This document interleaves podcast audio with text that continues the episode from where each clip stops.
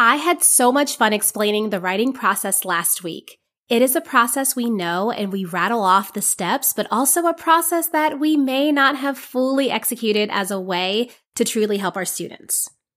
If you missed it, please go back and listen to that episode first before this one. In today's episode, we are going to continue the writing process talk with some best practice tips to keep in mind when it comes to writing and having kids walk through the writing process. If you're ready to dive into these best practice ideas to keep in mind, I will meet you inside. Welcome to The Literacy Dive, a podcast for teachers who want to take a deeper dive into all things reading and writing. I'm your host, Megan Polk. My number one passion is, you guessed it, all things literacy and supporting teachers like you. Join me each week to learn teacher tips and actionable step by step strategies to help you grow as an educator. Are you ready? Let's dive in. Welcome back. I cannot believe we are already here at another episode of the Literacy Dive podcast where we talk all things reading and writing. Thank you so much for tuning in and listening. I am excited about today's topic. Now, as I mentioned, last week I shared a thorough walkthrough of the writing process.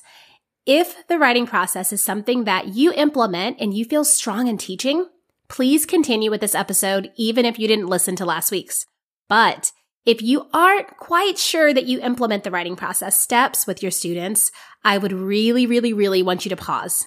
I want you to go listen to episode 88 first and then come back to this one. Hopefully you have a better understanding of why we should guide our students to using the writing process as their milestones to getting to the published, finished copy. Now I want to share some reminders if you want the writing process to become second nature to your students where they are flowing from step to step with ease and mastery. Oh my gosh, I can close my eyes and envision it. It just sounds like an incredible dream but this can be our reality. So I am going to share six tips with you. So tip number one, to get this writing process working and flowing and consistent with your students is going to be to use writing prompts. You want to find a balance between free writing and the structured writing. Most of the writing that's going to need to walk through a process is going to be connected with the structured writing, which oftentimes is connected to a writing prompt. This is also helpful for those students who are actually being assessed on writing.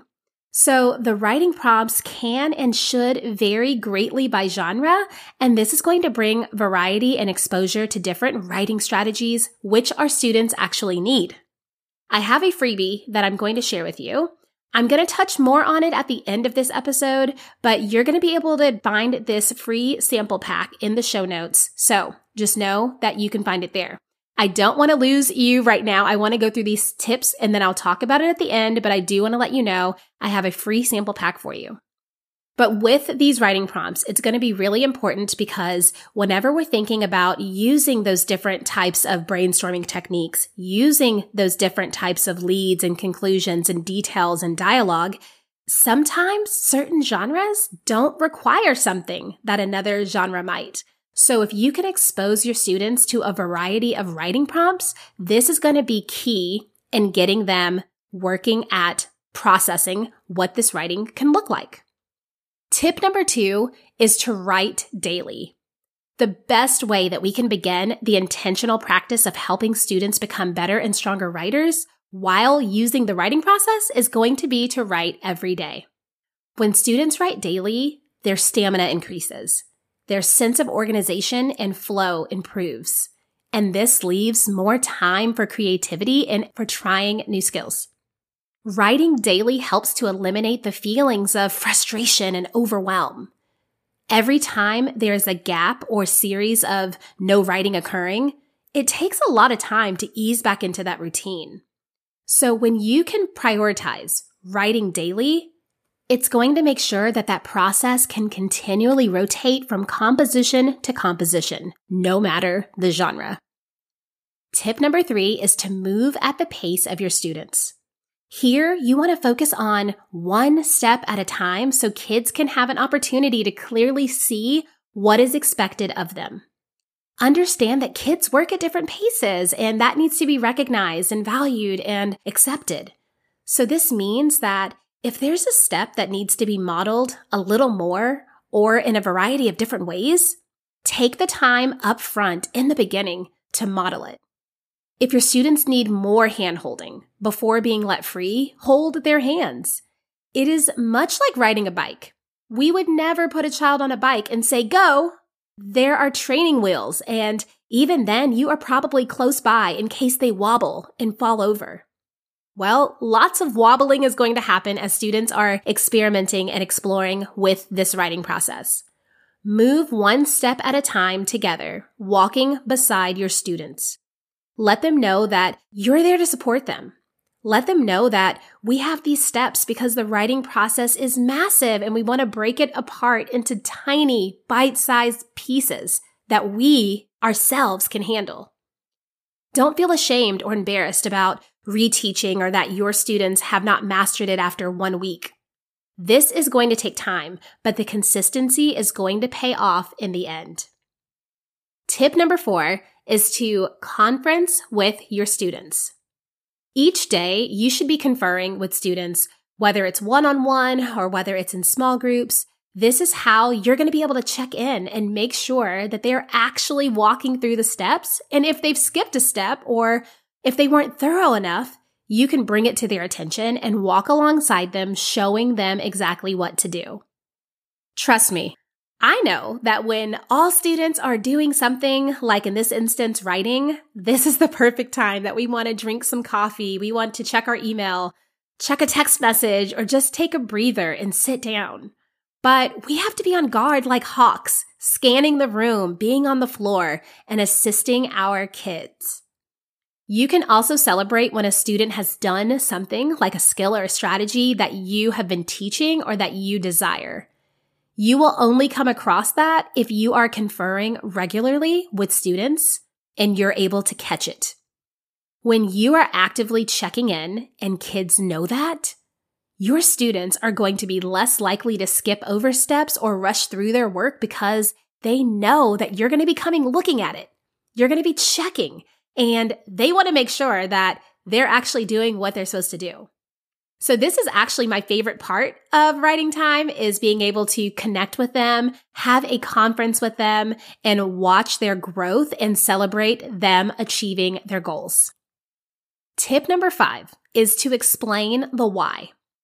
Kids often wonder why they have to do something, and without a clear understanding, they don't see the purpose or the reason to having to do it.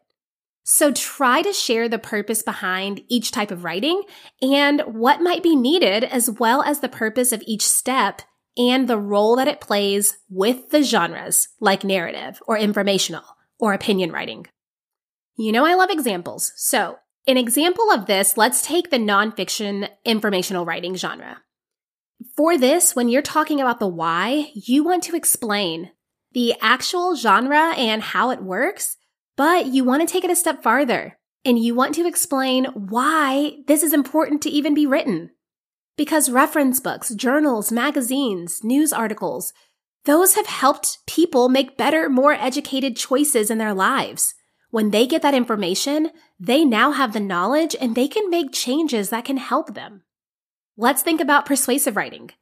Well, this is important because if we can make a well formed argument, we can change the world. So thinking about why brings meaning and purpose to writing. And when there's meaning, we can focus on the steps that will make this the best piece of writing for the purpose that it serves. And those steps are part of the writing process. Their writing can do more than just be turned in for a language arts grade, and you can help them to understand this. Tip number six is going to be to experiment with different writing skills and strategies.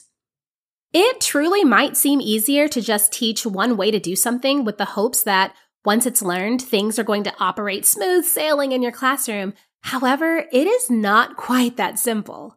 In fact, there is no one strategy that works best of all, And that's because some strategies lend themselves better to some forms of writing and for certain topics, and also for your students. They might have their own personal preferences of how they want to organize their thinking. So it's really important that you allow them to experience that. When one type of strategy will work in one type of writing, a different method and a different approach might be more suitable, effective, and appropriate for another type of writing. Now, in the last episode, I mentioned showing alternative ways of brainstorming and using different types of leads and conclusions, and that supports this tip. You can foster a more diverse and creative atmosphere by allowing your students to make choices and to experiment with a wide variety. But in order for them to choose, they have to be taught their options. Use various anchor charts or provide scaffolded examples for kids to borrow from until they get the hang of it. This will help your students grow and flourish as writers. Your students are going to be able to explore and find strategies that play to their individual strengths, thus helping them find success. This teaches that there are a number of great approaches to respond to any one writing prompt and they can use their knowledge to make the best choice, the best decision at that time. This truly breeds confidence, it sparks creativity, and this is what we want. I hope the tips that I shared today got you excited about making sure this writing process is instilled within your writing block and your structured writing time. I want to go over the six tips one final time. And anytime you need a refresher, this episode is going to be right here on the podcast waiting for you. Tip number one is to use writing prompts and a variety of different genres. Tip number two is to write daily. Prioritize it. Make it a part of your routine. Tip number three is to move at the pace of your students and do not for one second rush off leaving them behind. Tip number four is to have that intentional conference with your students. Tip number five is to explain the why, going deeper to help them recognize that their writing is actually serving a cause and a purpose for their audience. And tip number six is to experiment with different writing skills and strategies because we all know there is no one size fits all when it comes to writing. Different types of strategies and skills might lend themselves better. And we want to make sure that our students are prepared with their toolbox of different skills and strategies so that at any given time they can pull something out and be able to use it. I mentioned in the beginning about a freebie that I want to explain, but before I get into that, do you know of anyone who could benefit from listening to this specific episode? If so, please, please, please share this episode with your friends.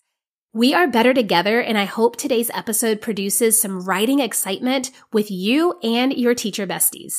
I thank you in advance for sharing it.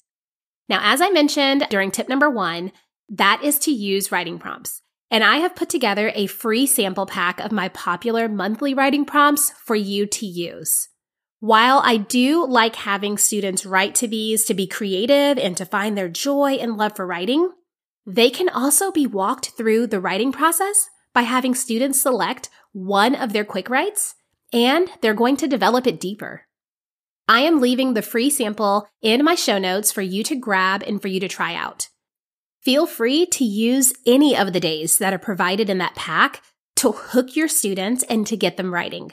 It does not have to be the actual day that you're writing on, although these do correspond with days of the week, but just choose one. Show them a national day, give them the prompt of your choice, and let them walk it through the writing process. I cannot wait to be back with you next week and head to the show notes so that you can grab that freebie. I'll talk with you next Monday. Thanks so much for tuning in today. Come hang out with me over on Instagram at The Literacy Dive. I would love to hear from you in my DMs. If you are enjoying this podcast, be sure to hit that follow button and share this with a friend. I'll catch you in the next episode.